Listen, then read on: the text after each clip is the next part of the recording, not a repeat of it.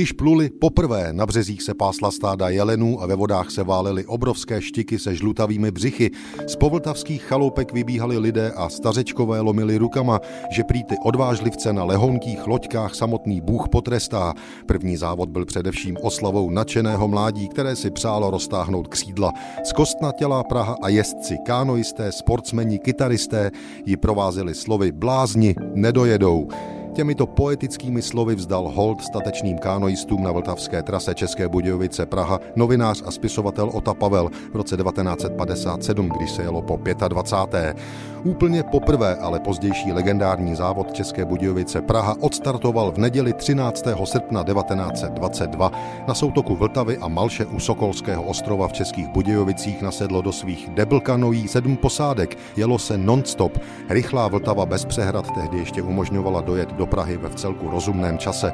První ročník vyhrála dvojice Engstler Richter na bílé kánoji Lili. Závodníky jejich první místo v Praze překvapilo. Jejich čas non-stop jízdy dvacet sedm hodin a dvanáct minut už nikdy nikdo nepřekonal. To byl první ročník třináctého srpna devatenáct set dvacet dva.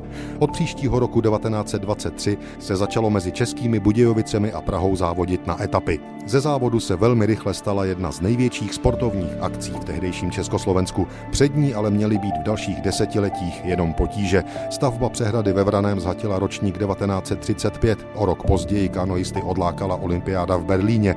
Naposledy před válkou se jelo v roce devatenáct set třicet sedm. Znovu už jen se sedmi posádkami. Svého obnovení se závod České Budějovice Praha dočkal v roce devatenáct set čtyřicet osm. To už ale bylo rozhodnuto, že Vltava jako řeka plná peřejí brzy zmizí. Začala se plánovat a hlavně i stavět soustava vltavských přehrad. V padesátých letech se závod znovu stal velmi populárním. Kvůli vltavské kaskádě už se ale jezdilo téměř výhradně po takzvaně hladké vodě. V roce devatenáct set padesát devět se odehrál poslední dvacátý sedmý ročník s osmdesáti šesti posádkami a zdálo se, že s legendou je konec. Slavný závod se dočkal znovu obrození až v roce dva tisíce deset. Zasloužili se o to rychlostní kanoisté z Pražské Dukly a ze Zbraslavy. Rok co rok se pak různě měnil počet etap. Vodáků na rychlostních kajacích a kánojích i turistických vydrách je ale dodnes každý rok dost. Ota Pavel, jako by to v roce devatenáct set padesát sedm věděl. Přijít a porvat se s propustí, porvat se s klidnou vodou, ne pro slávu, ale proto, že jsme chlapi. A také nezapomenout, že všechno vodácké olympijské zlato jsme vyrýžovali mezi tvými břehy, Vltavo. Slavný vodácký závod České Budějovice Praha se jel poprvé třináctého srpna devatenáct set dvacet dva.